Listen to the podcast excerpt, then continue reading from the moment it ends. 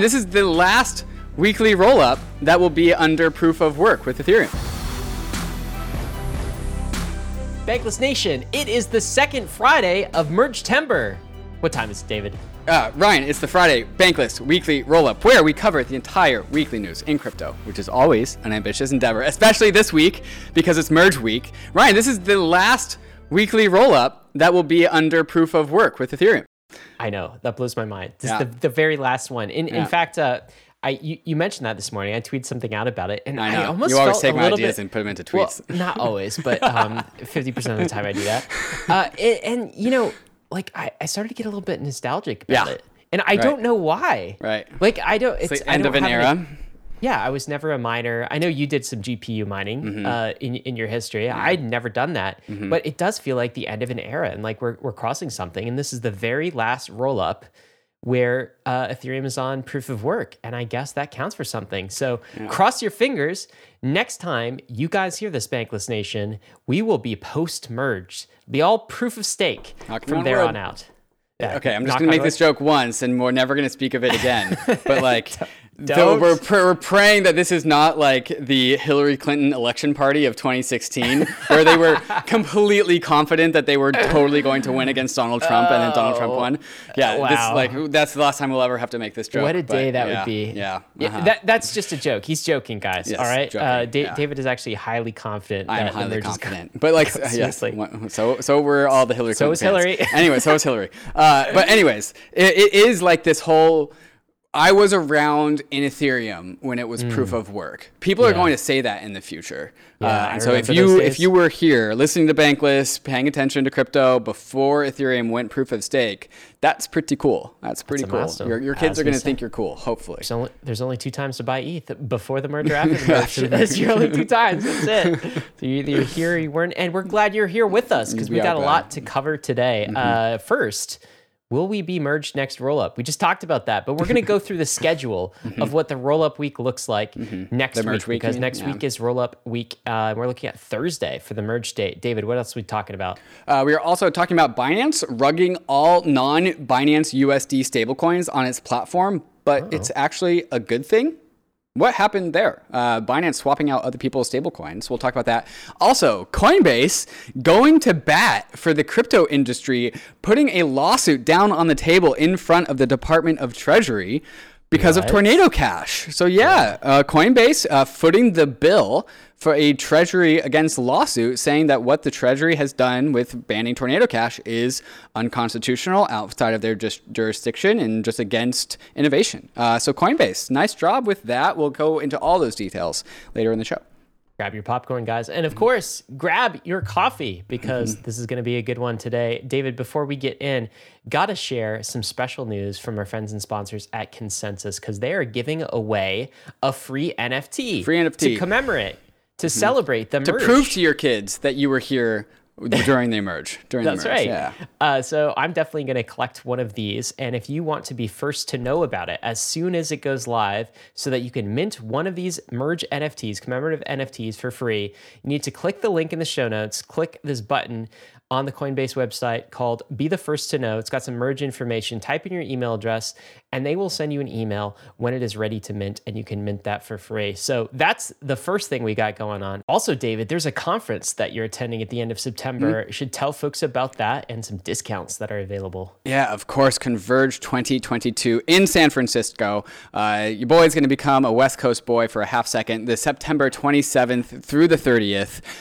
This is being put on by Circle. This is Circle Converge event, of which there will be many speakers who you might be familiar with. Jeremy Allaire, of course, the CEO of Circle, but also Mike Anderson from Framework. Vitalik, of course, will also be giving a talk, and to many, many others in the industry. So if you are in San Francisco, definitely get a ticket. If you're around San Francisco, definitely get a ticket, because I will see you guys all there. There's a link in the show notes to get a discounted ticket. Yeah, juicy discount too. I think hundreds of dollars off, $250 off. And that, by the way, that discount expires on the 15th of September. Expires the day of the merge. So you better pick that up before the merge. But by the time we tell you next roll up, it'll be expired. So it'll be gone. This is the time. David acting like he's an East Coaster here, saying he's going to be a West Coaster for a hot sec. All right, East Coast David, let's get to the markets today. What's Bitcoin looking like on the week? Are we above 20K? No, we are not. We started the week at $20,070. We are ending the week at $19,250, down about 4% on the week for Bitcoin. Oof.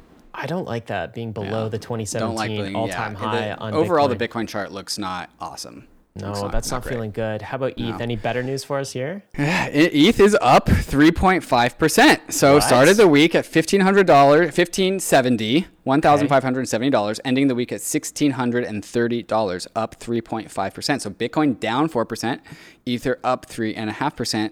Ryan, it feels like the merge. It feels like the merge trade. Yeah, some feels pretty mergy. Yeah, merge-tastic. All right. Oh, God. How about ETH Bitcoin ratio? That's got to be up on the week, obviously. I did the math.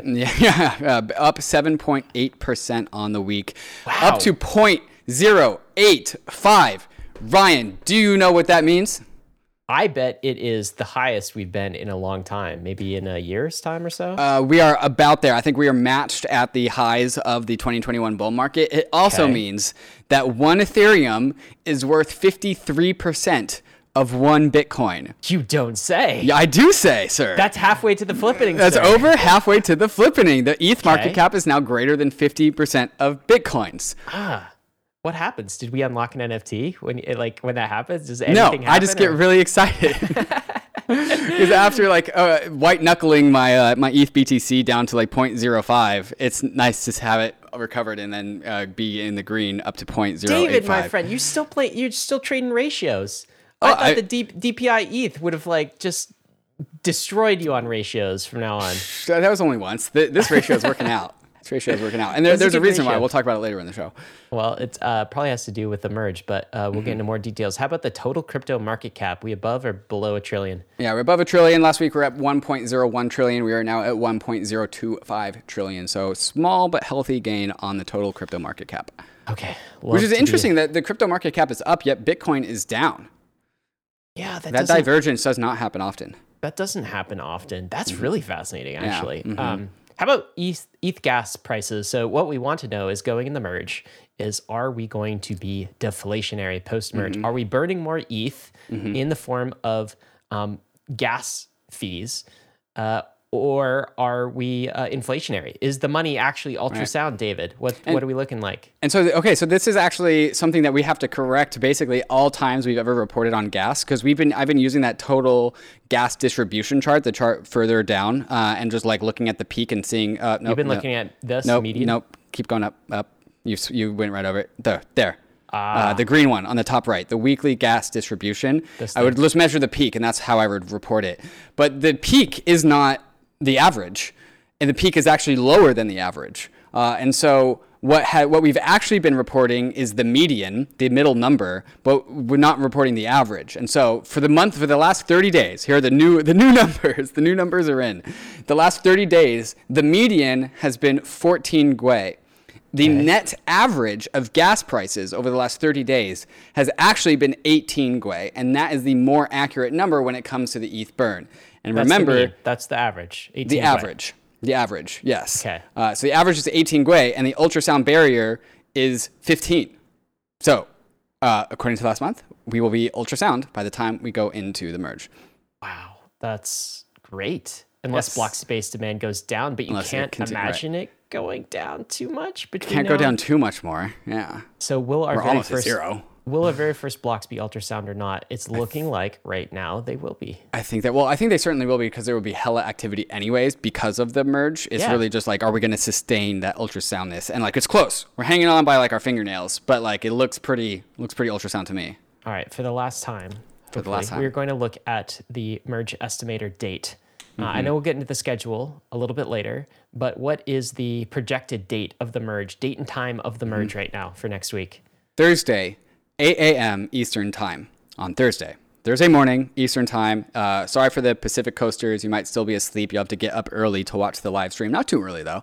But 8 a.m.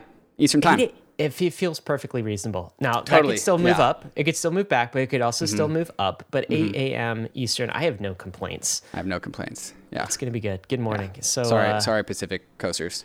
We'll get to the... We're doing a lot that week, of course. Bankless is doing a lot. The Ethereum community is doing a lot. So we'll give you the schedule a little bit later after we get into the market section. But we still got more market stuff to cover. David, you unlocked this fantastic visualization of ETH price at staking deposit time. What are we looking at and what is this telling us? Yeah, this came from a fantastic Twitter account, data_always, which just does some really fantastic data analysis of blockchain stuff. And there's been this argument that like the ETH supply overhang and like, or the ETH unlock when we finally unlock is like bearish because that means everyone's going to dump all their Ether. And I just think that this argument is like totally overstated. Wait, like, recap real quick what happens there for people who have forgotten. So, okay, if you are staking Ether on the Beacon Chain, there are no withdrawals. And so it's a one-way street. Once you deposit and begin staking Ether, that's the only thing you can do. You can't get your Ether back. That continues to be true post-merge. So we merge, and that is still true. We need to do another hard fork to enable withdrawals predicted something like 6 to 12 months out after the merge, and then people will unlock. And people will fear that there's just this pent-up demand to sell Ether because there's been like this massive staking event where people can't get liquidity on their Ether. And I think that this is overstated. And so, granted, there's a supply of Ether. There's like 13, 14 million Ether that has not been able to be sold. But you have to really ask your question, who are these people that are staking on the Beacon Chain? And especially the most credible fear is like this $500 to $700 range where people began staking their Ether in the very, very beginning, December of 2020 when the Beacon Chain launched, or January 2021 when Ether price was still cheap. If you remember, Ryan, January 2021 was when Ether went and broke like $1,100 and then started its ascent basically up to $4,000 in May. So people staked in December and January when Ether was still like cheap, $500 to $700, and a lot of Ether became staked. Who are those people that are going first through the door into an unknown technology with an unknown staked lockup time just to get like 6% yield on your ETH? It's permabulls. It's probably, and it's not like they deposited all of their Ether. They probably deposited like less than 10% because they're, Ether permabulls that have been here through the presale. These people are not sellers. And also for the remainder of like the ETH deposits, if you are somebody who's itching to get liquidity on your Ether, you probably staked with Lido, which launched the same time as the Beacon Chain. And that's all of the blue bars you see here on the visualization. That's all Lido deposits. And so that Ether is actually liquid. And so a majority of Ether that's been deposited, other than that first cohort that came in between $500 and $700, is actually underwater. So they're actually like, underwater in terms of their ETH time of deposit, not necessarily when they bought it. And so like this whole like, oh, there's going to be this mass unlocking event and like it's going to flood the marketplace, I think has been totally overstated. And you're saying that because you're seeing a lot of this who are like below current prices. They staked below current prices. A lot of the ETH that's... and even that, I just don't think the people who are like willing to take the lockup time are people that are inherently itching to sell their Ether. These aren't like flimsy paper handers. Well, you know what's funny though? So I agree with that, and I think that's a valid take. You know what's funny though is I know a number of ETH bulls who still haven't staked very much either. In fact, I would count like probably yourself and myself among those. Like I know we have our stake with Rocket Pool, but like my personal stake, I'm like I have my Ether, and then I have my DGen, and my DGen supply is trading the ratio right now. Right, I've got some staked stuff, but I have been waiting for it to be de-risked. Ironically, until like after the merge, we'll see how the merge goes, David. And then like so, yeah, it's interesting. It's certainly complex. By the way, de-risk the Hillary Clinton risk. Yeah. You are having a debate with Jordy on this. I think the episode for listeners tomorrow will come out. And it'll be live tomorrow. It'll be today by the time you listen to this, yes, right? Isn't that what we're doing? Because it'll be Friday. Yes, correct. So David will debate Jordy on this very topic, and you can catch that on the Bankless Podcast, YouTube, as always. What's this, David? Just one last... amount of revenue for the miners. Ethereum miners made $756 million in revenue in August ahead of the merge. It's the last time we'll see that headline. This is the last amount of like revenue for the miners. They get 2 weeks in September. All of that will be largely deleted. Good night, Goodbye. Sweet Prince. That's it. Good night. That's good. That's it for the miners. They are now retired. I mean, a lot of them have to retire. There's not sufficient proof of work chains that can support GPU miners to support that entire industry. I think some of the miners have been stacking their ETH in order to stake, but others haven't, and they'll just move on to greener pastures and other proof of work networks. David, let's talk. Not very green, Ryan. Sorry. Yeah, not very green. Not very green. Sorry, some red ones. Yeah. Let's talk about the general markets in the macro side of things. So first, let's start with the S&P. This is a tweet from Charlie Biello. Biello. This is a tweet from Charlie Biello. The S&P 500 is down 17.7% in the first 169 trading days of 2022, the fourth worst start to any year in history. So S&P down on the year. I think that justifies an oof. Yeah, definitely. So that's what we're looking at. But I think that the more broad thing in macro that we should probably be thinking about right now is European energy markets and its effect on monetary policy. This is a great tweet thread from our friend Jim Bianco that kind of explains this. You want to run us through this? Yeah, he goes, Jim Bianco says, the bottom line, Europe is in an intolerable position and the public is getting angry and it's not even cold yet because, of course, energy is how people stay warm during the winter. And so Jim Bianco continues and says, natural gas is used for power generation and space heating and is highly seasonal. Storage of natural gas is filled in the summer and run down in the winter for space heating. Like they stock up their reserves during the summer when people don't need natural gas as much, and then they consume that in the winter. Currently, storage facilities are at 81% full, about the middle of what you would expect, an average. Like this is about a normal amount of being full at this point in the year. Jim continues and says, too many have pointed out to the chart above and proclaimed that there is no problem, but this neglects the fact that it has cost a lot to fill these facilities. And as this chart that we're showing here says, European natural gas prices are soaring even after this week's decline. And so, yes, the reserves are full, acceptably full, but it's costing way more this year, like 3, 4, 5x times what it would be last year. Consequently, the cost of filling the storage has already cost 6.5 times the SIL storage in any other full season. They have the storage, they have the supplies, but they paid bigly for it. And this cost has already happened, will be borne by the European population because of soaring energy bills or through some form of taxation or bailouts. And then he continues and says, also note the natural gas storage detailed above only covers about 25 to 30% of winter natural gas needs, meaning they will have to sip their energy straight from the pipeline in addition to their storage. So it only solves up to like 30% of the actual problem. So Europe still needs flows from Russia this winter.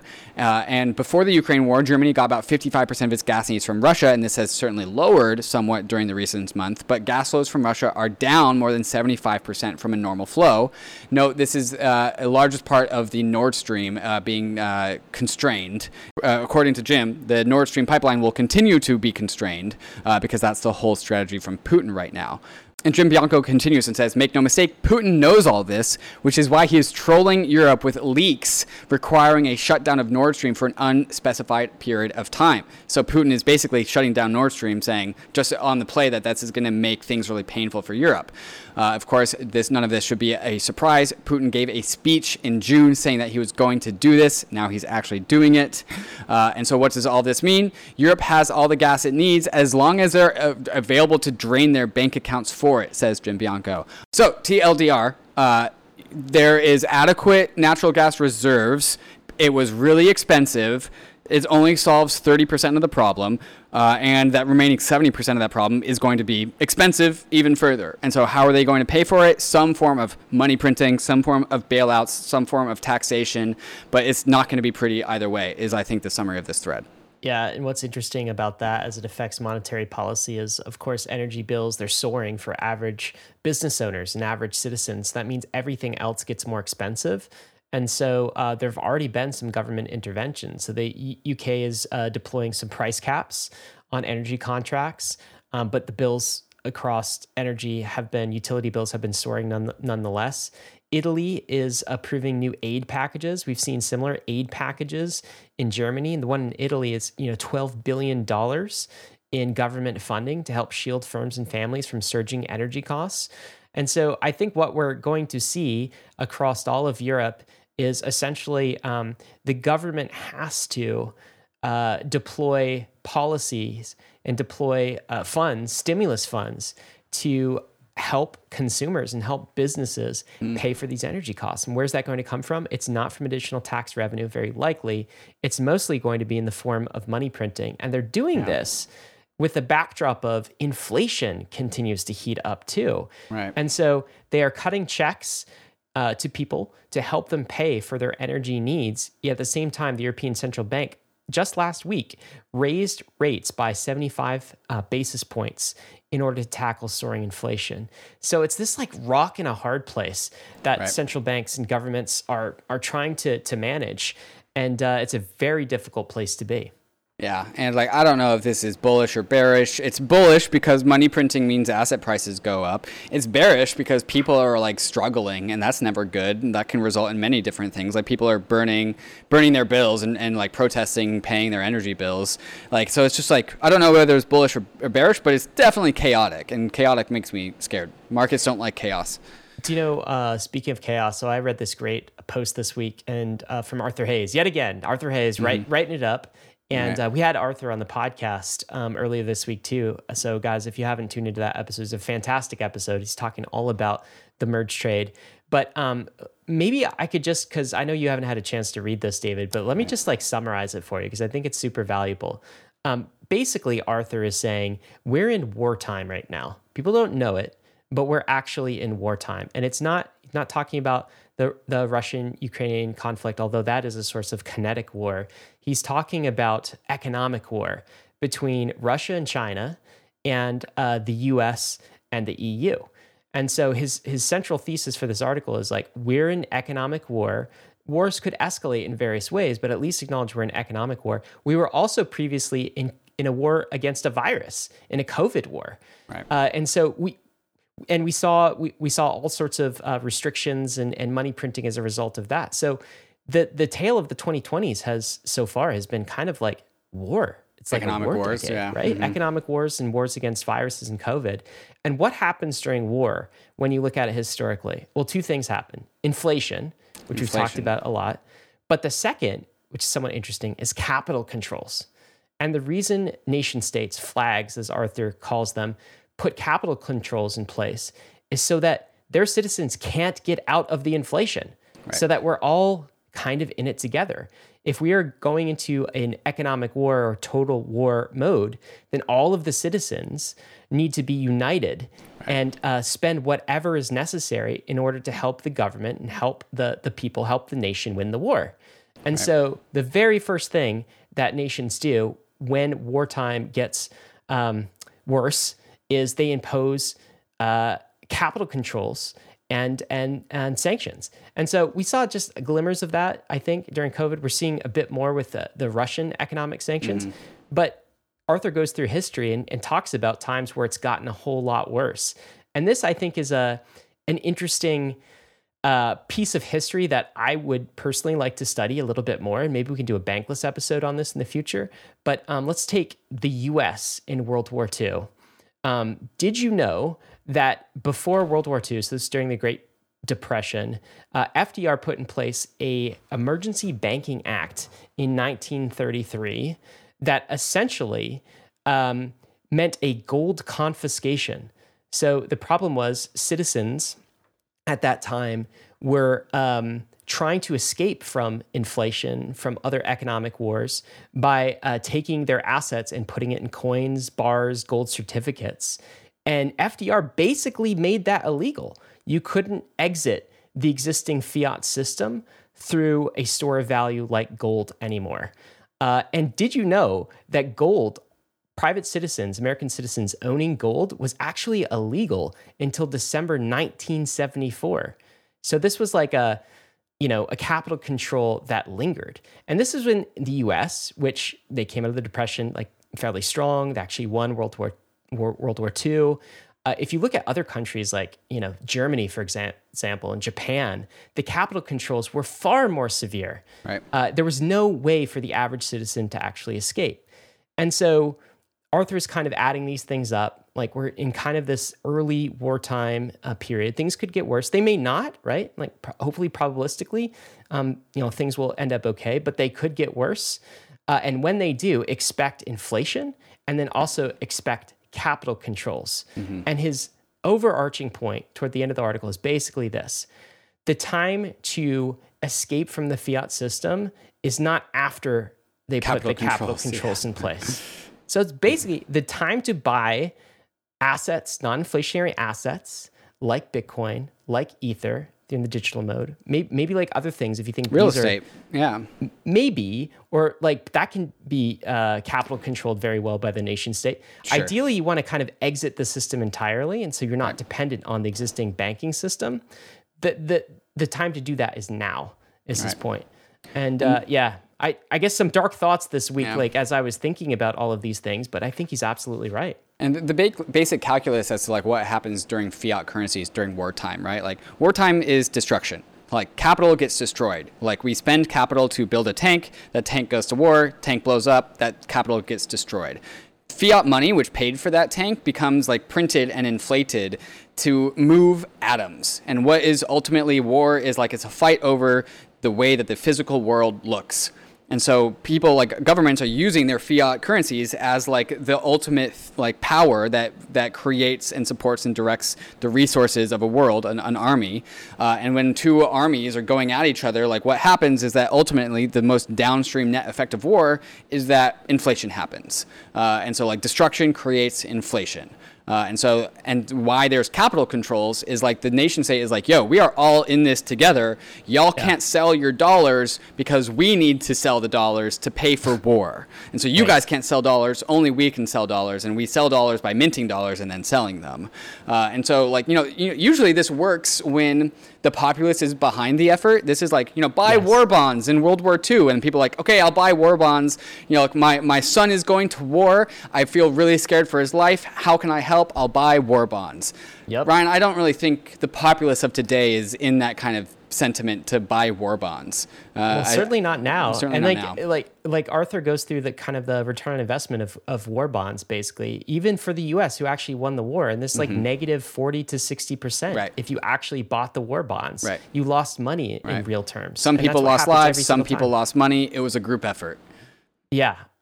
So anyway, very interesting. But I think that people have to start thinking, we have to start thinking about fiat currency and what it actually is. Mm-hmm. And it's actually just a form of short-term debt to the government. You're lending money to the government in exchange for your hard assets, like commodities, like energy, essentially.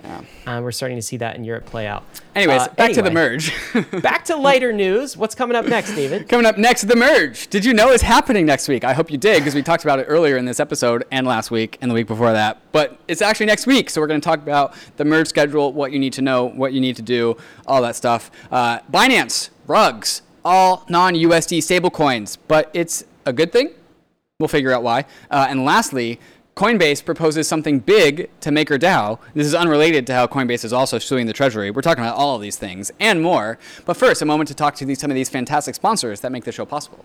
Rocket Pool is your decentralized Ethereum staking protocol. You can stake your ETH in Rocket Pool and get our ETH in return, allowing you to stake your ETH and use it in DeFi at the same time. You can get 4% on your ETH by staking it with Rocket Pool, but you can get even more by running a node. Rocket Pool is the only staking provider that allows anyone to permissionlessly join their network of validating Ethereum nodes. Setting up your Rocket Pool node is easier than running a node solo, and you only need 16 ETH to get started. You get an extra 15% staking commission on the pooled ETH that uses your node to stake. You also get RPL token rewards on top. So if you're bullish ETH staking, you can boost your yield by adding your node to the decentralized Rocket Pool network, which currently has over 1,000 independent node operators. It's yield farming, but with Ethereum nodes. You can get started at rocketpool.net, and you can also join the Rocket Pool community in their Discord. You can find me hanging out there sometimes in the chat, so I'll see you there. MakerDAO is the OG DeFi protocol, the first DeFi protocol to ever exist, even before we called it DeFi. MakerDAO produces DAI, the industry's most battle-tested and resilient stablecoin. Using Maker, you don't need to sell your collateral if you need liquidity. Instead, you can spin up a Maker vault and use your collateral to mint DAI directly. With Maker, the power to mint new money is in your hands. And there's something new in the MakerDAO ecosystem. Every time a new MakerDAO is opened, the owner can claim a POAP, which contributes funds to One Tree Planted, an organization with ongoing global global reforestation efforts, creating a world where digital participation and the health of our environment can live side by side. Soon, Maker will be present on all chains and layer 2s, bringing the biggest and best DeFi credit facility to everywhere there is DeFi. So follow Maker on Twitter @MakerDAO and learn from the oldest and most resilient DAO in existence.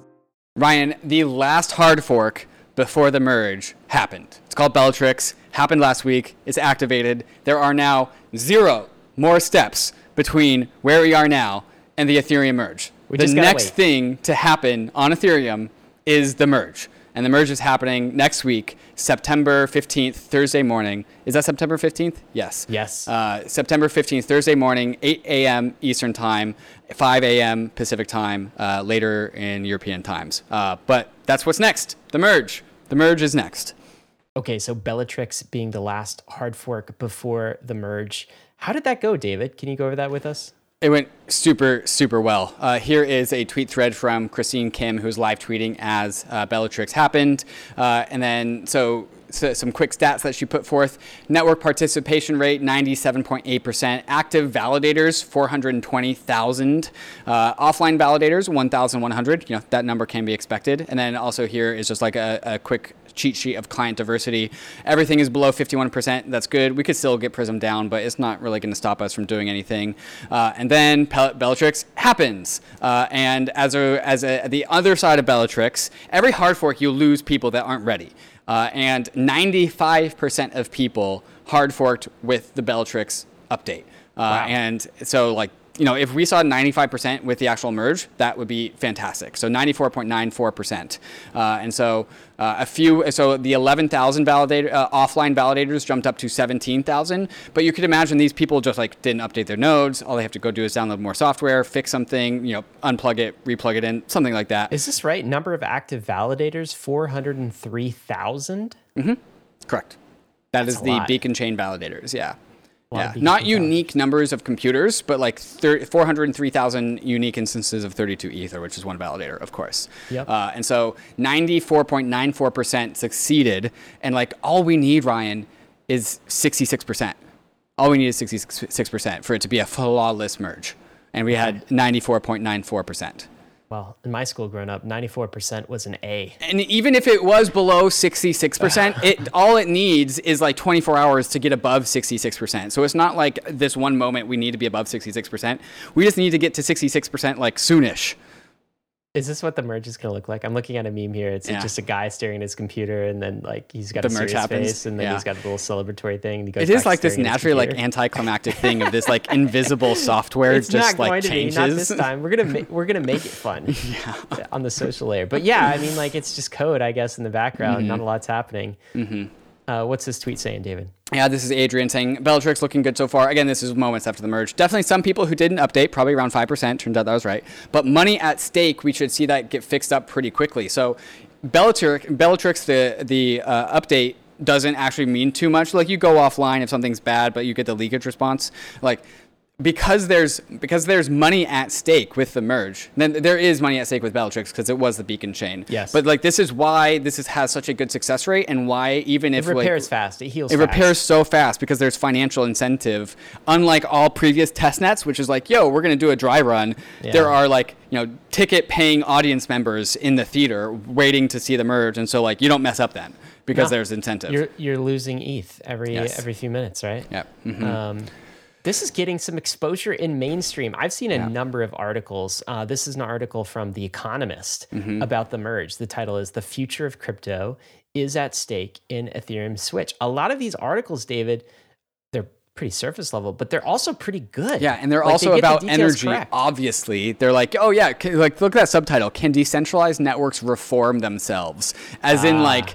repent for their energy consumption. And like that's always been like, they're not going to talk about ultrasound money. They're not going to talk about Ether's deflation. They're talking about how Ethereum is going to go green. That's all right. They got to leave some space for us to talk about. The economists can't steal our content. Right. Come on, guys.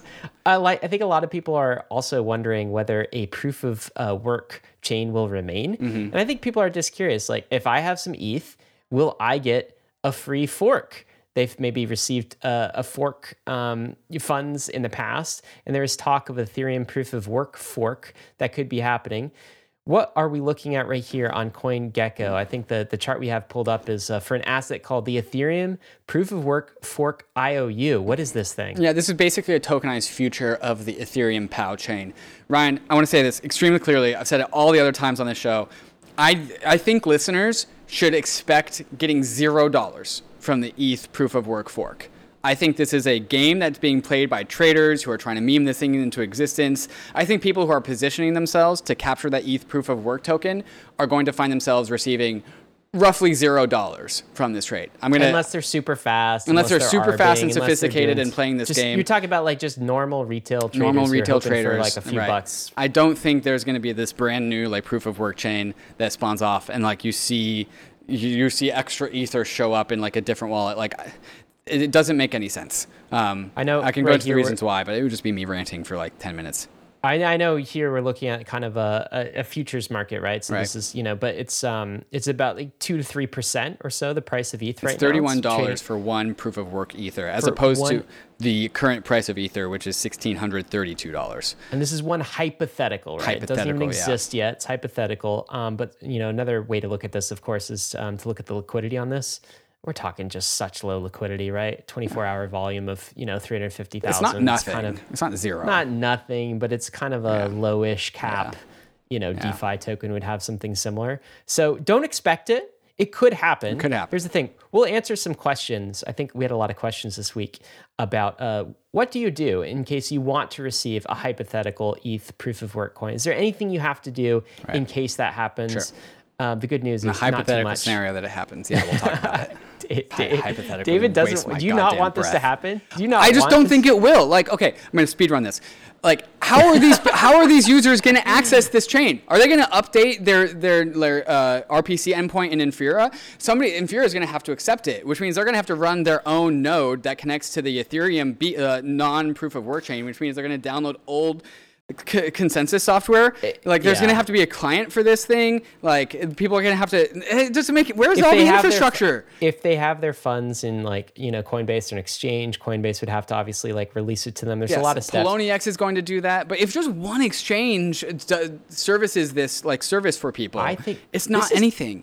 This does feel different than previous forks that we've seen, which actually had some traction, like Ethereum Classic for one had some traction, but even in the Bitcoin world, Bitcoin Cash, it was like Roger Ver. It's we've got a mission. Forks. Yeah, we've got a developer community, like no community is rallying around the ETH proof of work other than the miners, and the only reason why the miners are rallying on it because they want to dump on you because that's their business model.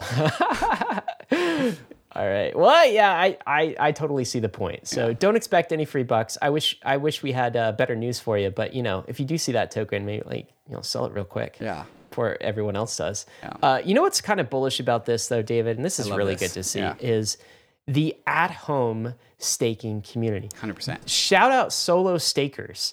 What are we looking at, David? I know we've got a bunch of images lined up. Yeah, Superfizz, who's just a fantastic community member of the Ethereum community, just really focused on proof of stake, the merge, and also just fundamentally bullish on stake from home. He started this whole stake from home meme.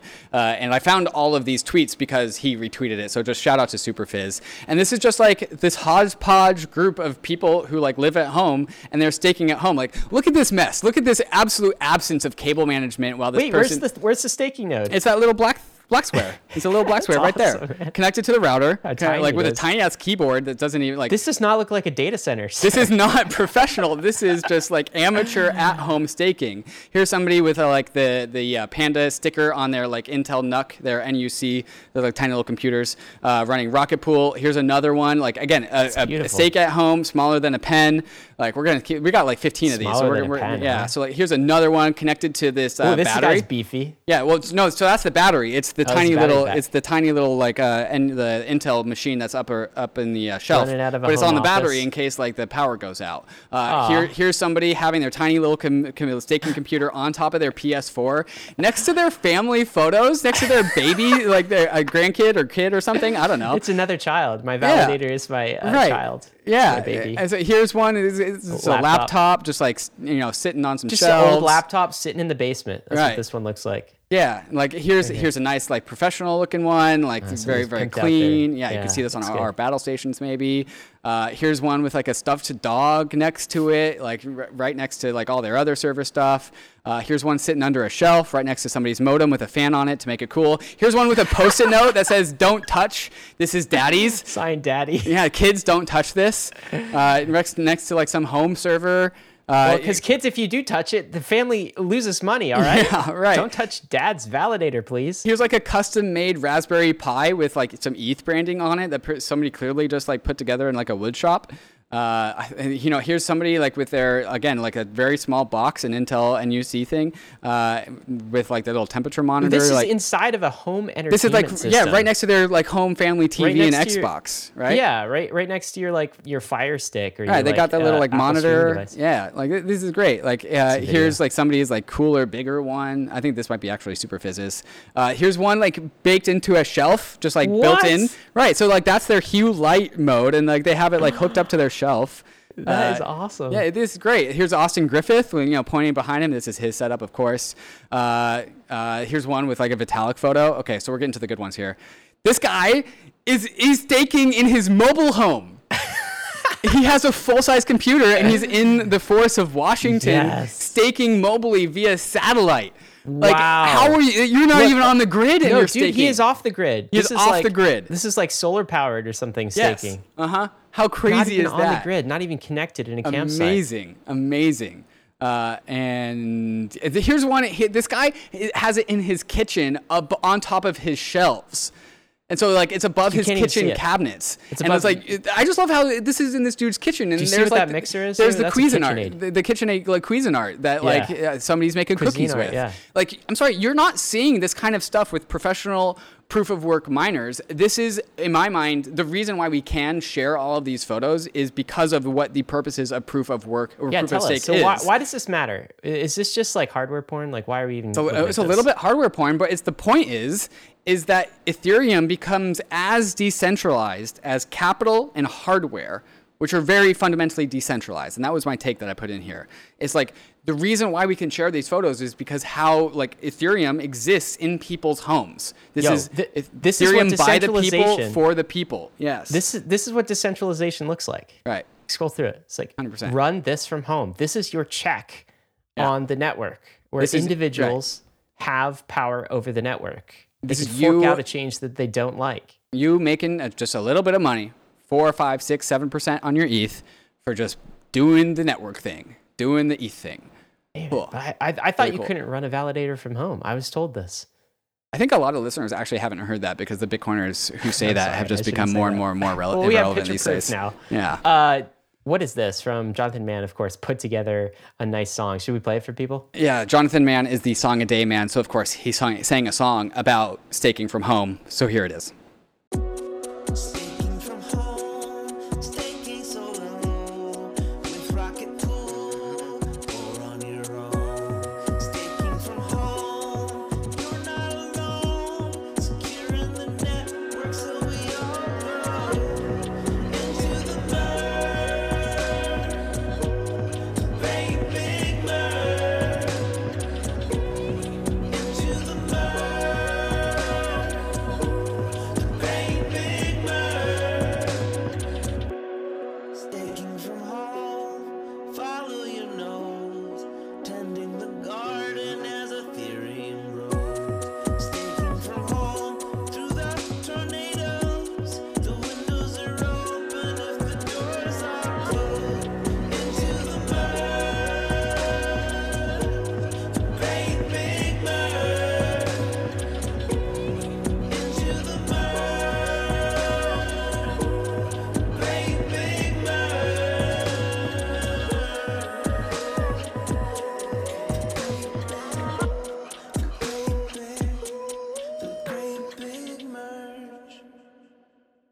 All right, a lot to celebrate over Merge Week, of course, including solo stakers. But David, let's talk a little bit more about the stablecoin wars, because Binance did a thing this week. They have stopped supporting USDC. This is, of course, one of the largest stablecoins in the world, second to Tether. USDC, it's kind of a Coinbase, Circle, American regulated bank stablecoin type product. And Binance isn't having it anymore. Essentially, they have converted all of the USDC funds over to their own stablecoin, which is called BUSD. This is the Binance stablecoin. Similar product in a lot of respects, not as American regulated, certainly not a Coinbase product or a Circle product either. Mm-hmm. What's going on here, David? Yeah, and it's actually not just USDC, it's also Pax Dollar and True USD. These are much smaller stable coins, but all three of these stable coins are just being swapped on the back end to BUSD. So if you had USDC or Pax or True USD deposited into Binance, congrats, you now own BUSD instead. A different stable coin. A different stable coin, yeah. This is kind of like an analogy, I think, is if... when you deposit funds into Wells Fargo, they're actually like dollar IOUs. They're Wells Fargo dollar IOUs, right? Yeah. And if you deposit it into Chase Bank, they're Chase dollar IOUs. Yeah. This is as if Chase Bank was holding Wells Fargo IOUs, and they said, no more Wells Fargo IOUs. They're just all Chase IOUs now. It's kind of what's happening here. Yeah, and so no capital was lost because it's all one for one. It's all like-kind assets.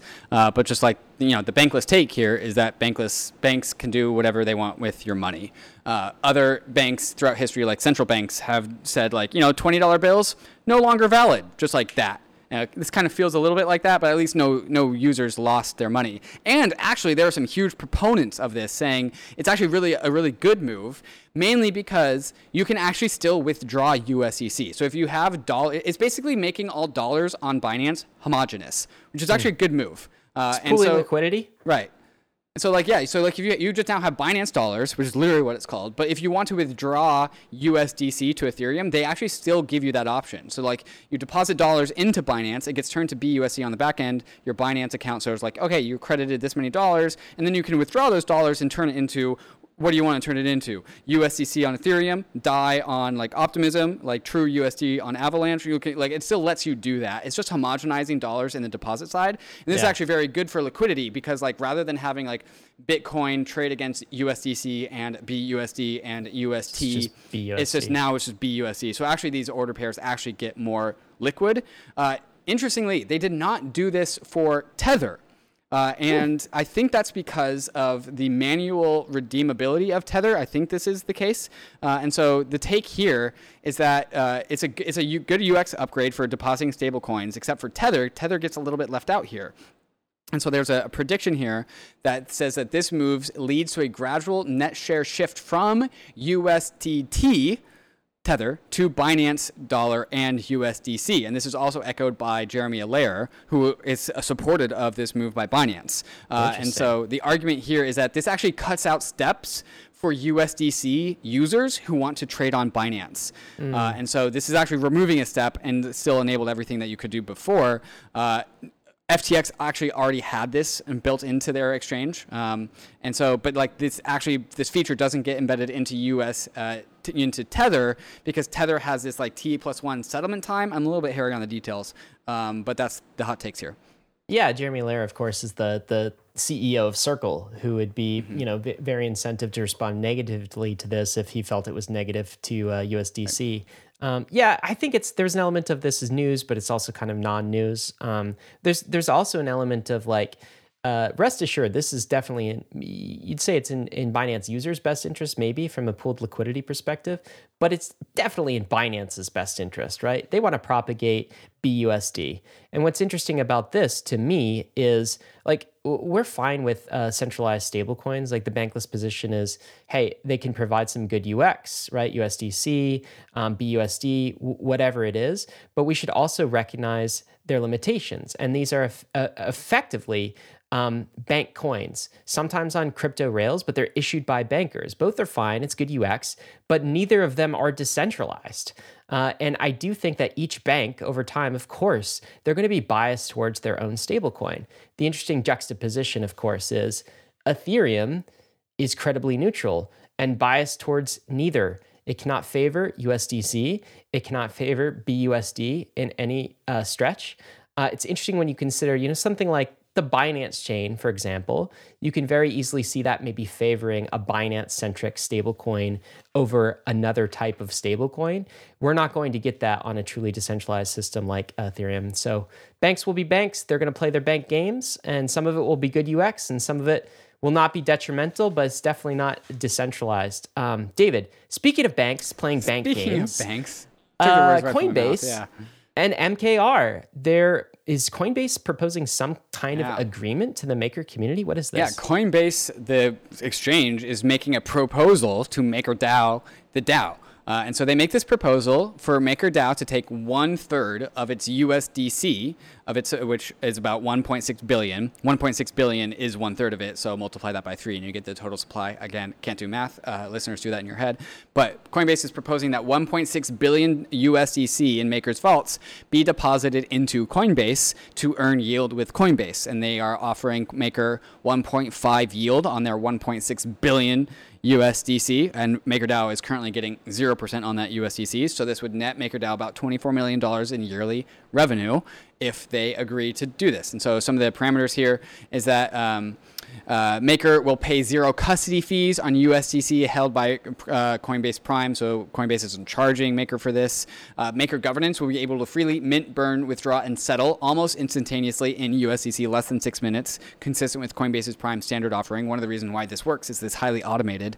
And then the rewards from the USDC account with Coinbase will be calculated based on the weighted average of assets on the platform each month and paid out on the 5th business day of the following month.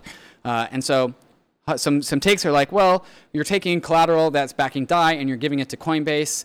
Does that offer any like sort of security risk or centralization risk? Rune responded to this criticism saying, from a regulatory, legal, and seizure risk perspective, this proposal changes nothing because there was already centralization risk with USDC anyways. And also like Circle and Coinbase are kind of in bed together, like formally, they have a formal agreement.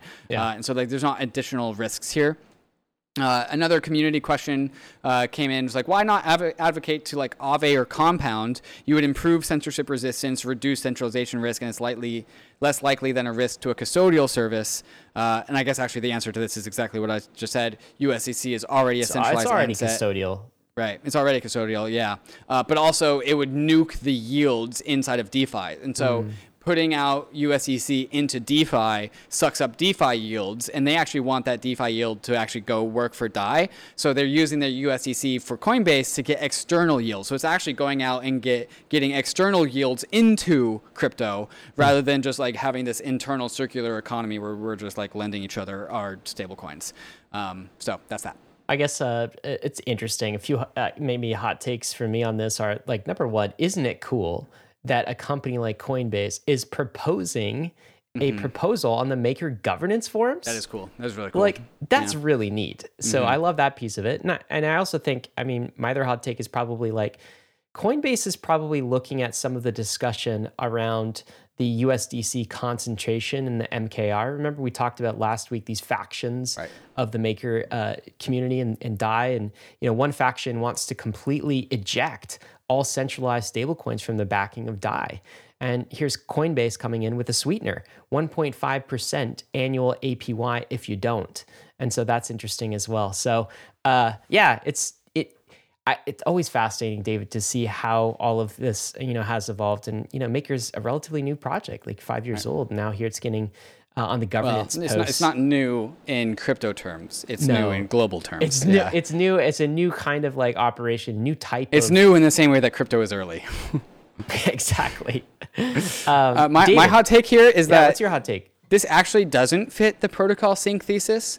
I always thought Coinbase would be depositing money into MakerDAO, not making proposals for MakerDAO to deposit money into it.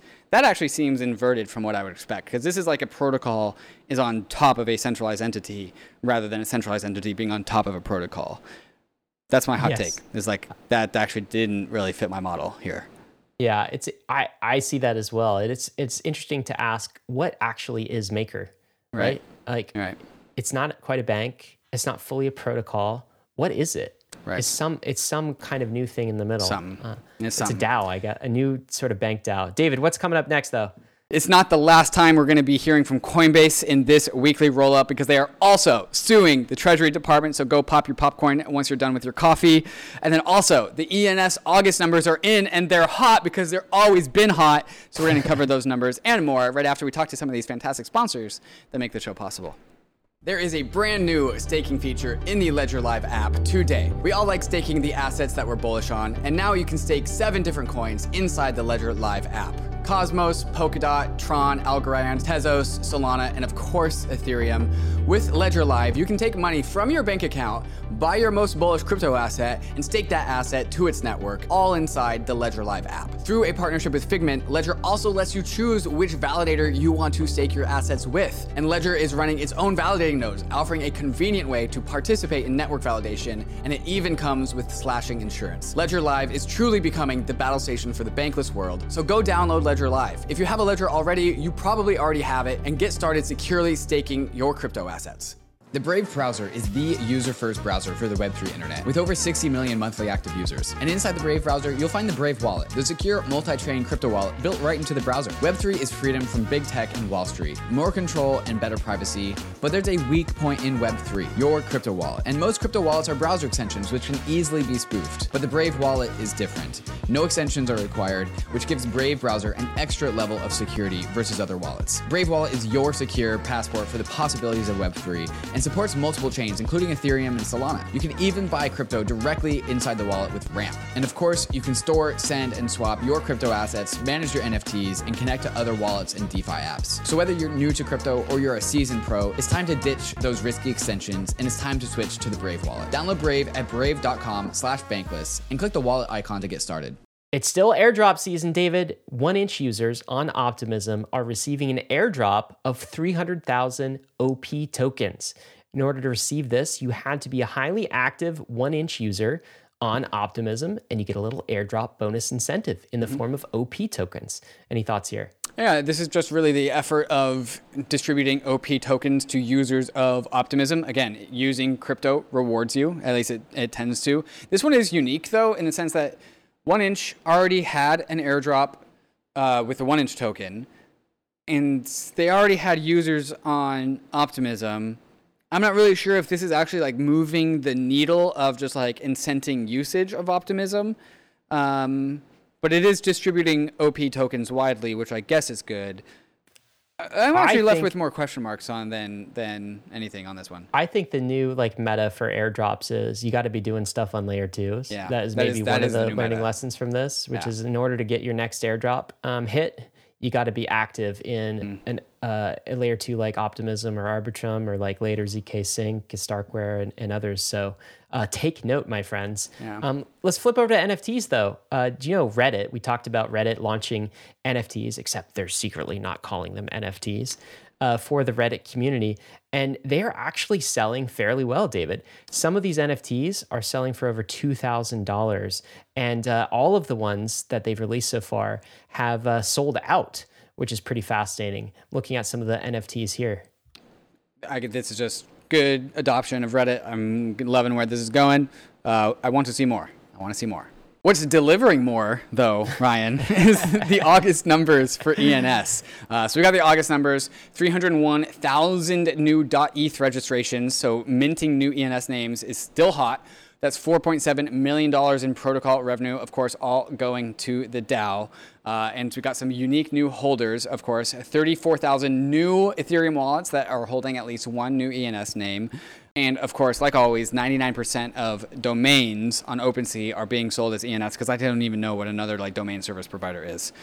So ENS numbers are hot. I think the 10K club, where like if you have an ENS number that is 0 through 9999, has like a floor price of 3, which is pretty good. Really? Yeah. Uh-huh. That's maintained. It wasn't just a blip, huh? No, not just maintained, for sure. That's funny to me that ENS names are like, they're the bear market NFT. Yeah, they really are. They've become like, like I saw them last week. Converge on fundamentals, right? Like these are non-speculative. These are totally going to be around for the future. Forget the JPEGs. Yeah. You can actually use a domain, just text. Like ENS domain name for something. Just text. No JPEGs, but like, just text. But like useful. I mean, like you can use it to like name your ETH address or like, you know, direct an IPFS website or something like this. And you can't do as much with your JPEGs. So last week I saw they were actually exceeding the trading volume of Bored Apes. Yeah, so the trading volume was 2,300 Ether in the last month. Bored Apes was at 2,120 Ether.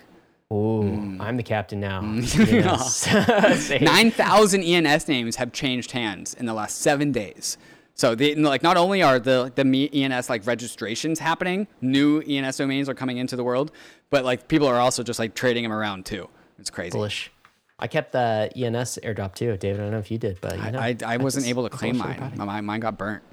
Oh, sad. Yeah. You lost tokens? I lost tokens. Yeah. Yeah, this sounds like. But I don't have to pay taxes on them. That's what I'm claiming. I don't. If I can't claim the tokens, I can't pay taxes. Dear God. Somebody fact check that for us. I lost the private keys. If I don't have the private keys, I can't claim the tokens. Well, if you said it in a podcast, it's 100% true. So if any IRS agents are listening, the IRS agent is okay, deduct $500 of dues paid by David Hoffman. Okay. Yep, they're listening. That's how taxes work. One thing that remains bullish is NFTs for public goods. What is Trent doing here with the Protocol Guild and this NFT issuance? Yeah, so the Protocol Guild is this guild that's really meant to provide things for the market, for the community that people might want, and then sell those things and then give that revenue to protocol devs. It's a bake sale. Yeah, it's lemonade sale, bake sale, but the protocol devs, funding development has always been a problem in open source world and also with Ethereum. And so the Protocol Guild has gone after that problem. And so they are making NFTs with actually really just big deal artists and those platforms. And so there's this whole network around producing some really cool NFTs. So while it seems like a bake sale, buy a cookie, it's big. This is these are coveted NFTs. I think people are going to play the speculation game on these things. Look at this, 120 Ethereum core devs that this goes being funded. And that's amazing because guess why? Next week is merge week, David. It's because of these people. Right. It's because the Ethereum core devs, they made it happen. Yeah. And so now is a good time to celebrate them. You could do so by purchasing an NFT, and the proceeds go to the devs via the Protocol Guild. I've checked out some of the art on these things, both from some of it's not released yet, but you can just check out because some artists are on board. Other artists haven't been revealed yet. But this is not just a casual thing. This is a big deal thing. Artists are coming, secret artists, blah blah blah. But the art of what has been revealed is pretty damn cool. Another way to commemorate the merge. I will be participating in this. Yes. Okay. Ooh, yes. Here we go. Okay. Victor Bunin out of Coinbase. He works at Coinbase Cloud, but definitely just core deep in Coinbase says, today we announced that Coinbase is funding and supporting a lawsuit by 6 individuals against the Treasury Department's sanctions of Tornado Cash smart contracts, an open source piece of software. You can read more about the details here. So 6 individuals are suing the Treasury Department, and Coinbase is footing the bill and basically coordinating everything. Here we go. Nice job, Coinbase. Okay. So this is basically. Are you ready to rumble? This is basically, so you guys know because you've been listening to the roll up the last few weeks. Dave and I have talked a lot about Tornado Cash, the OFAC sanctioning of smart contracts, and the unconstitutionality of it, or the illegality of it. We've done a number of episodes about that with Jake Travinsky, and the question is, okay, what is the crypto community going to do about it? And if you're an individual, right, with an ETH address, and your government has just told you if you use Tornado Cash to try to keep your transactions private, you could go to jail for 30 years. What can an individual do about it? How can you fight back? Right. So now we have the infantry coming in. We have Coinbase stepping up and actually suing the Treasury Department on behalf of Coinbase funding the lawsuit of the Treasury Department on the behalf of 6 plaintiffs. So 6 individual citizens like you and I, who they are representing, and they are funding. They're paying the legal bills for these individuals. It's badass, man. That's super Chad. Super Chad of Coinbase. Coinbase to do this. They don't have to do this. This is crypto native values above and beyond, in my opinion. Pretty excited. I don't know how much this is going to cost. I imagine a decent amount. But overall, I actually do expect this to be EV, expected value positive for Coinbase, because from a brand perspective, from brand perspective, but also ensuring that Coinbase can integrate with other DeFi projects. Maybe they don't integrate directly with Tornado Cash, but if they stop the unwarranted regulation at Tornado Cash, then they're free to do stuff that's not so ridiculous, not so dubious as privacy stuff, just Compound, Aave, Uniswap. It really just stops the progress of dubious regulation, so they don't have to fight it later. So I think they're just thinking forward. You got to draw a line in the sand somewhere. Yeah. Is that what you're saying? Yes, exactly. I mean, and this is where Coinbase is drawing a line in the sand. It's great. This is a blog post from Brian Armstrong, CEO. The CEO of Coinbase. It's not legal. This is Brian Armstrong, the CEO and co-founder of Coinbase. I always think things are stronger when they come from a co-founder. And the TLDR of this post is, Coinbase is funding a lawsuit brought by 6 people challenging the U.S. Treasury Department's sanctions of the Tornado Cash smart contracts and asking the court to remove them from the U.S. sanctions list. The sanctions exceed Treasury's authority, harm innocent people, remove privacy and security options for crypto users, and stifle innovation. Well said. Coinbase's legal officer told CNBC, it sets a dangerous precedent if this code can be designated without any limits imposed by law. Any technology, any tool or system could be fair game for also being banned. So this is what I was saying is like Coinbase, maybe Coinbase is cool with Tornado Cash being banned, but they know more than Tornado Cash. And so in order to protect their future business models, ones that might not be alive today, they are doing this. Thank you, Coinbase. Well done. Did you know, David, Alex.eth is actually one of the plaintiffs here. Ah, Alex. Great guy. This is Alex.eth on Twitter. He says, today I joined 5 other plaintiffs in challenging the U.S. Treasury's no-fact sanctions against Tornado Cash. A regular citizen, Ethereum that known for a while in the space, just on Twitter and other places. Hung out with him in East Denver. He's saying, I did not take this decision lightly, being a plaintiff in the case. Yeah. So this also required bold action by individual citizens, individual crypto natives and crypto citizens. But he said, code is speech, and free speech is a constitutional right and worth protecting. Well done, Alex. I hope he gets a POAP. You get the retweet, man. Good job, Alex. I'm proud of the community for doing this. David, what do we got for releases? Releases. Today, Curve USD was born. New decentralized stablecoin on the scene from Curve, which is an interesting place for a stablecoin to come out of because it is the source of stablecoin liquidity in all of DeFi. So I expect that to be highly competitive. Not much more to report, but that's kind of big. We just are going to have to wait and see as Curve USD gets integrated into the rest of DeFi. Binance.us is launching Ethereum staking with 6% APY ahead of the merge. Yeah, so this 6%. Yeah, Binance.us. All right, so it's the U.S. They're trying to play catch up, obviously, with Coinbase and others, and staking with a 6% APY. David, that has to be juiced because I know you ain't getting 6% from the protocol right now, probably. Yeah, you're getting 4%. Granted, they're only paying, it will be 6-ish% post-merge, so they're only juicing it for like 2 weeks ahead of the merge, so it's not that ridiculous. Why they're juicing it in the first place, I don't know. Oh, promotion. It's just like a promotion. Right, just why would I do Coinbase if Coinbase is 4% and maybe Binance is 6%? If you're just not really looking carefully at it, you just choose the higher APY. Right, but the yield should jump up to at least 5-point-something% post-merge, so they're not juicing it by that much. This is kind of cool from Notional, introducing leveraged vaults from Notional. What's going on here?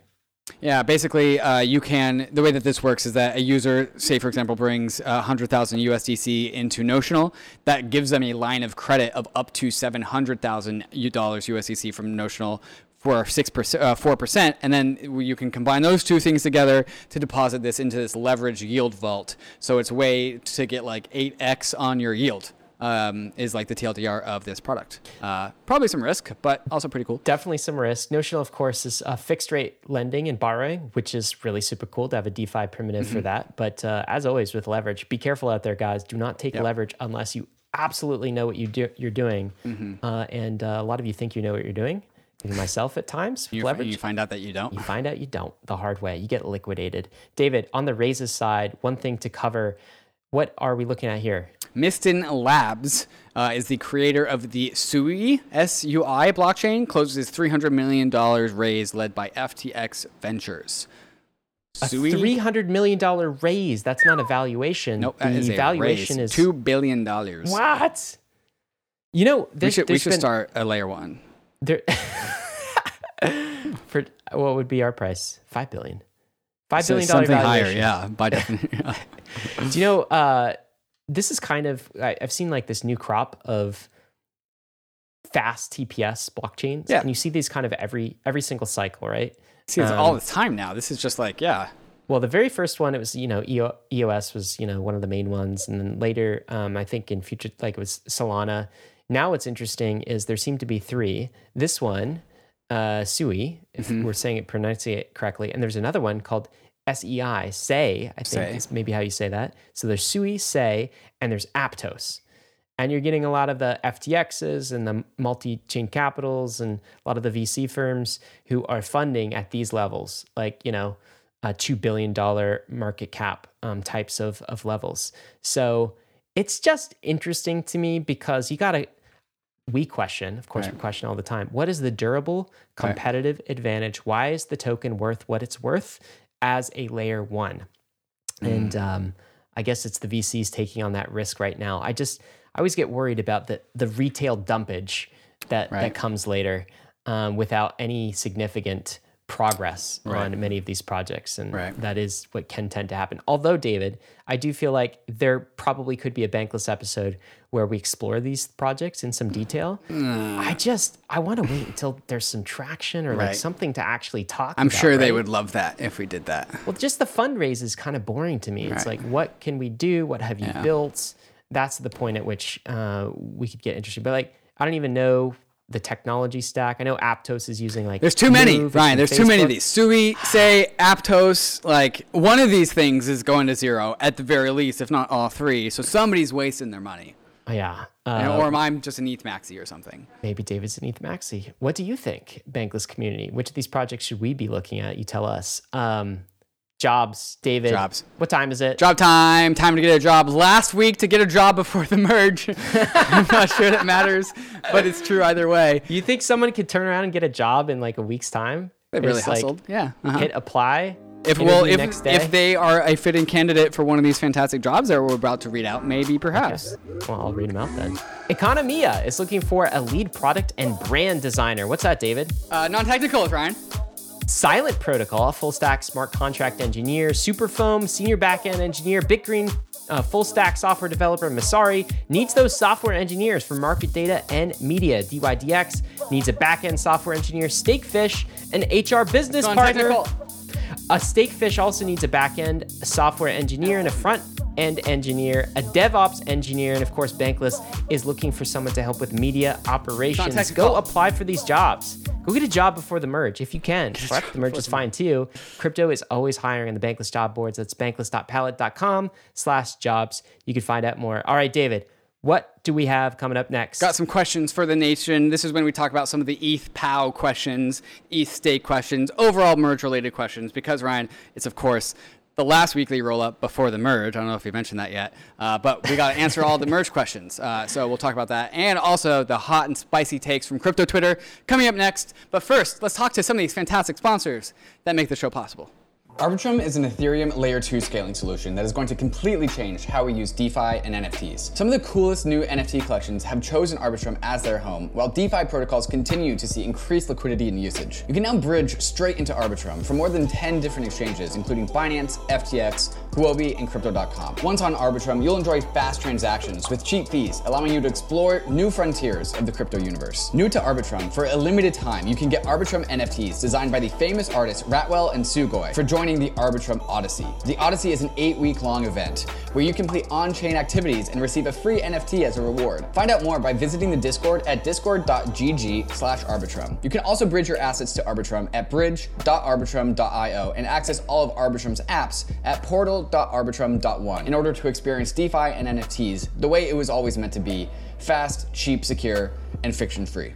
The Layer 2 era is upon us. Ethereum's Layer 2 ecosystem is growing every day, and we need Layer 2 bridges to be fast and efficient in order to live a Layer 2 life. Across is the fastest, cheapest, and most secure cross-chain bridge. With Across, you don't have to worry about high fees or long wait times. Assets are bridged and available for use almost instantaneously. Across's bridges are powered by UMA's Optimistic Oracle to securely transfer tokens between Layer 2s and Ethereum. Across's critical ecosystem infrastructure and Across V2 has just launched. Their new version focuses on higher capital efficiency, layer 2 to layer 2 transfers, and a brand new chain with Polygon, all while prioritizing high security and low fees. You can be a part of Across's story by joining their Discord and using Across for all of your layer 2 transferring needs. So go to across.to to quickly and securely bridge your assets between Ethereum, Optimism, Polygon, Arbitrum, or Boba networks. We are back with the questions from the nation. Of course, if you've got a question for the weekly roll-up, you can follow at BanklessHQ on Twitter. Look for that question of the week, respond, and we may read your question out on the roll-up and answer it to the best of our ability. The first one is from JohnnyCast.eth. Will I receive ETH proof of work for the staked ETH I have?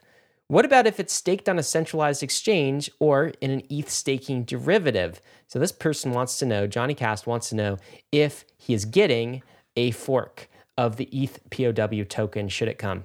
He is asking if he's going to receive the ETH proof of work token if he has Ether staked. And if you have Ether staked, that answer is no. No, you are not, because that Ether is in the deposit contract on the Ethereum side, which is where people deposit Ether into the Beacon Chain. The only reason why you deposit Ether into that contract is to tell the Beacon Chain to mint you some Ether on the proof of stake Beacon Chain. It's a one-way street. It only goes into that contract. There's no way to get it out of that contract. So all staked Ether on the Ethereum chain, when it goes into the proof of work chain, will be irredeemable. The proof of work Ether will be in that same contract on the proof of work side, but there's no way to get that out. So all staked Ether is not redeemable for proof of work Ether. Doesn't matter where you staked it, on a centralized exchange or with Lido or Rocket Pool, that Ether is gone. That proof of work Ether is gone. But to our point earlier, guys, who cares? It's probably almost nothing. It's probably pennies. It does make sense for a proof of work fork to kind of punish those who staked, right? And but so, that's not what it is. That's a byproduct. It's a byproduct, but like it's kind of also interesting what's happening. What about on centralized exchange then? What happens there, or in ETH staking derivative? Any supply of staked Ether will be irredeemable, so they can't give you. They won't be giving you anything because they don't have anything to give you. The keyword is there is staked. It's the staked piece, right?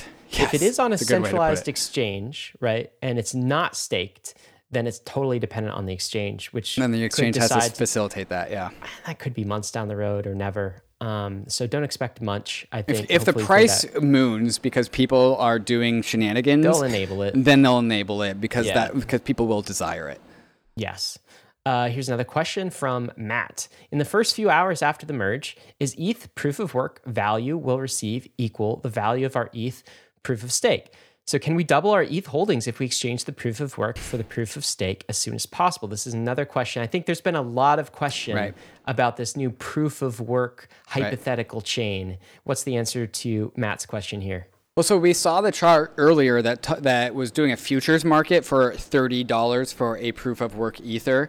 You will have the same number of units, but the market prices on these things will be totally different. And so like after Armageddon on the proof of work chain happens, because all Ether positions in MakerDAO, Aave compound will be liquidated.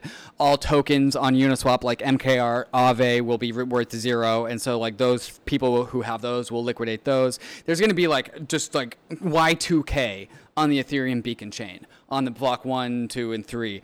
After the dust settles, then the proof of work Ether will have some sort of value determined by the market that will be significantly meaningfully lower than the actual Ether, real Ether, proof of stake Ether. And then if you are sophisticated and you can set up the infrastructure, you can sell the proof of work Ether. And on Poloniex, because they say they're going to support it. Maybe if you could find an exchange that supports it. There's not going to be a Uniswap, Like, it's only going to be centralized exchanges that facilitate this marketplace. Unless someone decides to kind of pick that up and run. Right. Like, yeah, it's going to be really hard to escape from. And what we're talking about here, even in the futures market, it's like $31 dollars per ETH, basically. Right. It's kind of what you'd get. I do not think anyone will be seeing a dime. Yeah. Very few people will see a dime. Retail... like normal highly people. Motivated retail people who are running both a consensus node on the Beacon Chain and the people asking these questions are probably getting nothing. If you don't know how to do it, you're not getting it. Like, sorry. The best thing, if you are retail and you are super bullish on trying to get that ETH proof of work token, the thing that I would do, even though I'm not recommending you to do this in the first place, is to deposit your Ether into Poloniex, because Poloniex, the exchange, even though it's run by a very shady individual, Justin Sun, said that they are going to support the Ether proof of work chain. And so they will do all the service for you. So if you are somehow, after listening to this, magically still bullish on the ETH proof of work chain and you don't know how to go do it yourself, deposit your Ether into Poloniex. They said that they will credit people their proof of work Ether, and then you can just use them to do it. I don't recommend you doing that, but that's how you would do it. But also don't do it. And also just don't fucking do it. Sorry for swearing. Here's a question from Henry, JK4. This may be basic, but with the ETH I have when the merge happens, will I get new ETH or will my existing ETH convert to the proof of stake chain? Can you explain this for me? Thanks so much for all you guys have been listening for about a year now. So what does the average person, ignore the ETH proof of work, proof of stake, ignore all of that. If you're just holding ETH right now, what do you got to do? Yeah, what do you have to do on the other side? Is there anything that you have to do? What happens to your existing ETH that you're holding? Nothing. Nothing changes. Remember we saw that pie chart that said 95% of validators are ready? That's because like 95% of people, and it's going to approach 99%, are ready to do the hot swap. Your Ether doesn't convert. It doesn't change form. It doesn't do anything. You actually won't even notice anything at all happening whatsoever. Maybe there will be a blip in Ether scan or something, ideally, or just a blip. But just like your Ether that you have today is proof of stake Ether once we hit post-merge. So if you're an ETH holder, what do you have to do? Nothing. If you're a DeFi user, what do you have to do? Nothing. Well, if you are maybe monitor your positions if you're on leverage or something like that. Yeah. Sure. If you're levered up or doing something like that, pay attention. If you pay some attention. If you are a running a node, Ethereum node, you gotta update. Well, you will have already updated your node. If you haven't updated your nodes, you gotta update your nodes. You're late. You're late, but not too late. But if you're not running a node, if you're just an ETH holder or a general DeFi user who's not on leverage, nothing you have to do. It just transfers gracefully. You can tune into all of the live streams. That's what you can do. Many live streams a day. Next week, we're doing a lot of those. Mm-hmm. We went over the schedule earlier, didn't we? Yes, we did. Yeah, okay, cool. Schedule. All right. Takes of the week, David. Takes of the week. This is from Tim Bako, who is an ETH, I guess, core developer coordinator. Yeah. Mm-hmm. Works for the Ethereum foundations. Yeah. Key person that made the merge happen. Yeah. Him and Danny Ryan are like the two people that made the merge happen. And Tim Bako, that's putting too much weight on their shoulders. Many people made the merge happen. Tim was a coordinator of many of these people. And Tim Bako says, I've said we might have merged by then twice on the core dev meetings today, and it feels pretty surreal, to be honest. It's happening. Sparkly emoji. Really cool take. We're already talking about just like after the merge, the state of things after the merge. It's happening. So much work to get us here, and it's actually happening. Mm-hmm. You know, the Ethereum community has been waiting for so long for this week to happen, and it's actually happening in spite of so many doubters who said the merge would never happen. Ethereum, there's no way it'll transition to proof of stake. It's like replacing an airline engine in midair. Too complicated, too difficult. Protocol devs were like, challenge accepted. It's awesome. I've got to again knock on wood against the whole like Hillary Clinton thing. This is a tweet from me this week. You're old, but are you old enough to remember this? And this is, I'm showing an image for if you can't see it on the podcast side, you can catch it on YouTube. This is an image of the original MakerDAO interface. David, do you remember when Maker looked like this? I do remember. And I remember experiencing this interface, being frustrated, but also optimistic. And then finally figuring out how to mint DAI for the first time and seeing the DAI show up in my wallet. And I didn't obviously have any like concrete predictions, but you could just feel the future. It's like, no, I did not know Uniswap would be a thing, but I kind of figured there would be something like it. And like, yes, this is automated, algorithmic, financed by code. And this was like my magic, like aha moment. It's like, I just minted money and no one stopped me. I just minted money. I just took out a loan, no bank account, no paperwork, just code and ETH transactions. Yeah. It was incredible. God, could you imagine this? If all DeFi interfaces were like this level of just like clunkiness now, what we're looking at is an interface that looks like it was from, I guess, 2017 or so, 2018, but it looks like it's from the early 2000s. Yeah. I mean, it is just it's terrible. Bad. It's bad. The UX experience did the job it needed to do at the time. So this is like the old Grandpa David and Grandpa Ryan saying to you youngsters, you got it good, kids. Yeah, your guys' interfaces are great. They're so good compared to the old days. They don't even know what Peeth is. P-E. Did you say Peeth? Peeth. I said Peth. I always said Peth. Peeth. Yeah. You don't call it F. We didn't even have a consensus on whether it's Peth or Oh, God. Do you remember when people would say ETH? Yeah. Instead of ETH? Oh, I hated that. I hated that. Your interfaces have gotten much better, and the rate at which they are improving makes me so bullish on this space. Yeah. You know, if I contrast that to my interface for my bank, Wells Fargo, it's like been no change in the last 5 years. It's so bad. But it's basically the same as it was 5 years ago. It's like equally kind of terrible. Right. What's this take from Poloniex? Poloniex says, a swap on Binance Smart Chain is 5 times more expensive than Arbitrum, yet Binance Smart Chain has 10 times the activity. BSC has established clear network effects, particularly in the Eastern markets, and roll-up teams have to up their marketing game significantly to outcompete BSC, their stiffest competition. Interesting take. What do you think about this? The idea, Poloniex goes on to say, today I learned Binance Smart Chain are building ZK roll-ups. Can you imagine running a ZK roll-up layer 2 on top of Binance Smart Chain? And this is Poloniex, who knows what they're talking about. Really... Right. Not necessarily bullish on Binance, like the token behind Binance Smart Chain, but certainly like it's establishing it as the one to beat for other layer twos. What do you think of this take? Yeah, I heard Anthony Susano on the Daily Grade talk about this, and I think a lot of this comes down to language, as in there might just be more like Chinese or English language support of the Binance Chain ecosystem. And so it's kind of accidentally become like the Ethereum of the East, just based off the language barrier. I think that actually does account for a very decent amount. And just like the raw power of Binance is also big in the East too. I think that chalks up to more than 50% of the reasoning why Binance Chain is so big. I think this is a good message for layer twos. If you want to onboard the world, you have to have multi-regional, multi-language support, right? It's a key component of this. Anyway, I'd like to do a bit more on Binance Smart Chain. I'm not super interested in the technology, but like the adoption it's had and where it's coming from is somewhat interesting to me. Right. Here's another tweet from Brian Sean Adams, who's been super focused on just like reserve currencies and war and all this stuff. And so we're going to hear his takes here in a hot sec. Ryan says, reserve currency statuses rise and fall over the decades. I expect Ethereum to be one of the next ones to rise. Ryan, what are we looking at?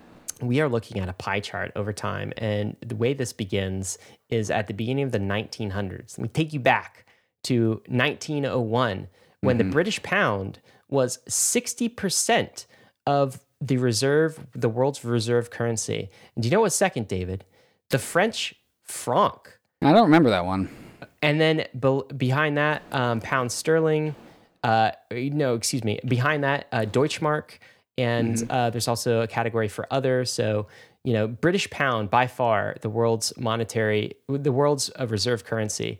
And then this kind of fast forwards through time, and you can see. The British pound is a percentage of the world. It kind of ebbs and flows through World War I, through World War II.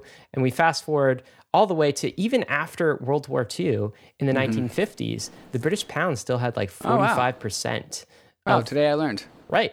But then the US dollar, which wasn't even present in 1901, wasn't even on the map for a world reserve currency, is now 46% of the world's currency. And then we fast forward to, of course, where we are today.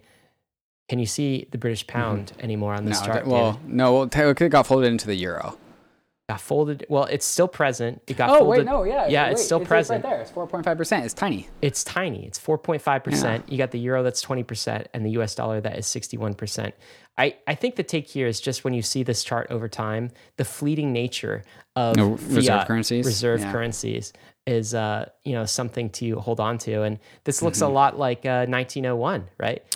When the British pound was the dominant reserve currency. Now we're in 2022, and the US dollar is about 60%. All right, David, what are you bullish on this week? Ryan, I am bullish on the ETH-BTC ratio, as I have been.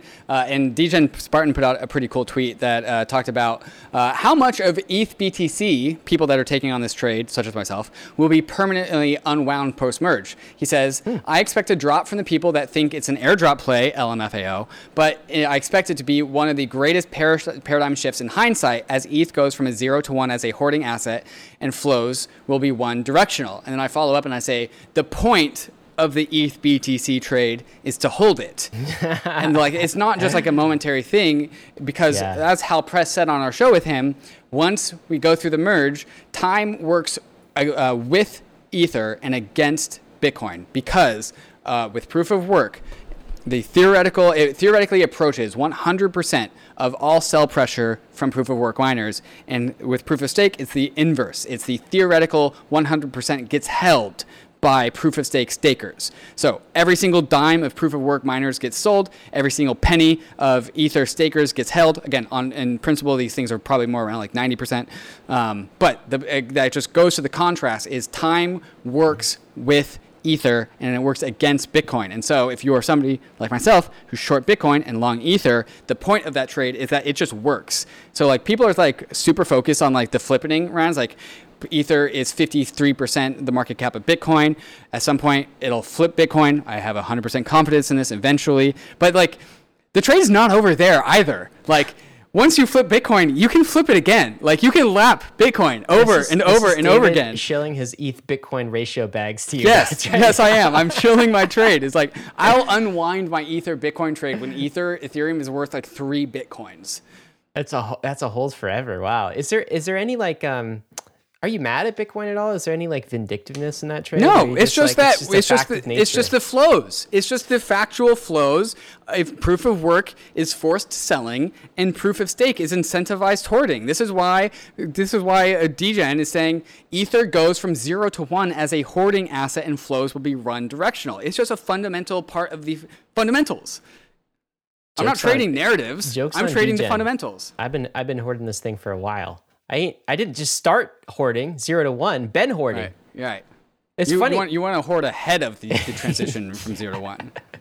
Ideally, there's still time, of course. That's what I'm. Oh, you know what I'm also bullish on, Ryan. What? You know what I'm about to go do after this? No. You know this guy Zach Weinberg. Yes, I saw a clip with him with Mark Andreessen, mm-hmm. where. He's kind of playing an Andreessen clip and just like digging into how stupid it is. Andreessen's answer, I think, on like what Web3 means. So Zach is a Web3 crypto critic, I believe. Yeah. Right after this, I'm about to go into Manhattan and debate him on stage at some like VC founders conference. That'll be fun. I mean, is this being recorded? I don't think it is. I don't think it is. But if it is, I will definitely tweet it out. But yeah, I was listening to him. I didn't listen to his Andreessen clip, so I got to go listen to that. But I did listen to him going up against Packy McCormick. Yes. And like, I'm like, dude, Packy, you are missing some really low hanging fruit like points here. And so I don't think that Zach Weinberg has gone up against any sort of meaningful competition yet. Until 2 hours from now when I smear his face. But wow. I'm kidding. He's super aggressive, David. Just pre-merge David is like just, you know, he's I've had an extra cup of coffee today. He's got the adrenaline. Watch out, Zach. I think it'll be good. I think if that debate goes well, we should host him on Bankless and have kind of a review of like another one of that because we need some more critics. If he's a good round two. Critic. Ding. All right, Ryan, what are you bullish on? Who are you debating this week? I'm not debating anyone if I can help it, all right? I just want good vibes into the merge, right? I don't want, you know, no hassle, but you know what I am bullish on or what I maybe this is kind of a thank you. This is a gratitude. The ETH developers, all right? We saw earlier about 120 core developers. A lot of ETH developers made the merge happen. And we know some of them. We don't know all of them, all right? We don't know most of them. And, you know, particularly kind of, the silent people have been just coding in the background, making this happen. Like, sincerely, thank you. I think the entire Ethereum community has you to thank. We can't build this. Dave and I are here working on the social layer. We're users. We're building in a different way. But like none of this would be possible without the Ethereum developers, the core developers. And I remember a time when everyone said no one thought they could do it. Do you remember back in 2018, a lot of the talk was there's not enough funding for the devs to actually do this. So we don't have any money. Yeah, there was semi-serious propositions to actually add a protocol dev tax inside of the protocol to siphon off a portion of this and give it to devs to fund it. We did this without protocol funding. We did this with frustrating roadmap pivots. Do you remember in 2018, we were supposed to get proof of stake. Right. We were like months away from forking it in, an earlier version of it. And the roadmap completely changed. Yeah. A better version was in sight, so we just pivoted towards the better version, right? What kind of patience does that require to keep along with the project? You know, it's like delayed for another, like 5 years they've been working on this stuff, and they did it all without a centralized corporation, all in this like decentralized open source way. And I don't think there's any precedent for what we are seeing, like launching a staking protocol like this, which is maximally decentralized at scale, and converting it in real time with a network that's worth hundreds of billions of dollars in real time. And that's what's happening next week. I think it's a historic event, and I am bullish and thankful on for the Ethereum developers. And man, this protocol can ship. I didn't always know that was true. I didn't always believe that, but we're doing it now. So that's what I'm bullish on. Yeah, every single client team has 8, 10, 20 people on its team that have been working on this, and there's like 6, 7 client teams. That's not even to account for like all the people at the EF also helping coordinate this thing. So like the image that came to mind while you're talking is just like that, the picture of like Atlas, and they have all the core teams like holding up Ethereum. Yep. Like everyone who's ever used Ethereum and is bullish on the merge has a core developer to thank. Have you thanked a core developer this week? Because if you haven't, please do. We should make that into a meme next week. Have you thanked a core dev yet? Thank you. Thank you. Yeah, thank Ryan you has. Ryan did just now. That's what he was doing. I did just now. Yeah, badly. he was first. I feel like there's other things I could be doing. But yeah, we appreciate the Ethereum development community for sure. David, meme of the week. What are we looking at this week? We were looking at the Patrick SpongeBob meme that is like, what if we take this and put it over there? Ethereum miners, this was the headline from earlier in the roll-up. Ethereum miners made $756 million in revenue in August ahead of the merge. And Patrick, the meme, goes, what if we take the miner revenue and give it to the stakers? Basically what the Ethereum proof of stake mechanism is. Although you do have to take note that we are doing a supply reduction of 90%. So actually only 10% of the stakers get that.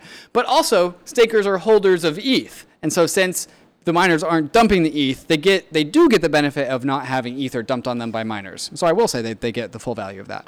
It's true. It's what's happening. This, the stakers are the new security budget for Ethereum, essentially. And ETH holders, yeah. Yeah, so, right? I mean, this notion of Ether as a tokenized ASIC, basically, I think is holding true. So that's what's happening next week. Of course, David and I will be with you all week. Make sure you tune into Bankless Podcasts and on YouTube, and of course on Twitter. We'll leave it there. None of this has been financial advice. ETH is risky. DeFi is risky. So is all of crypto. You could definitely lose what you put in. But we are headed west. This is the frontier. It's not for everyone, but we're glad you're with us on the Bankless journey. Thanks a lot. Hey, we hope you enjoyed the video. If you did, head over to Bankless HQ right now to develop your crypto investing skills and learn how to free yourself from banks and gain your financial independence. We recommend joining our daily newsletter, podcast, and community as a Bankless Premium subscriber to get the most out of your Bankless experience. You'll get access to our market analysis, our alpha leaks, and exclusive content, and even the Bankless token for airdrops, raffles, and unlocks. If you're interested in crypto, the Bankless community is where you want to be. Click the link in the description to become a Bankless Premium subscriber today. Also, don't forget to subscribe to the channel for in-depth interviews with industry leaders, Ask Me Anythings, and weekly roll-ups where we summarize the week in crypto and other fantastic content. Thanks everyone for watching and being on the journey as we build out the Bankless Nation.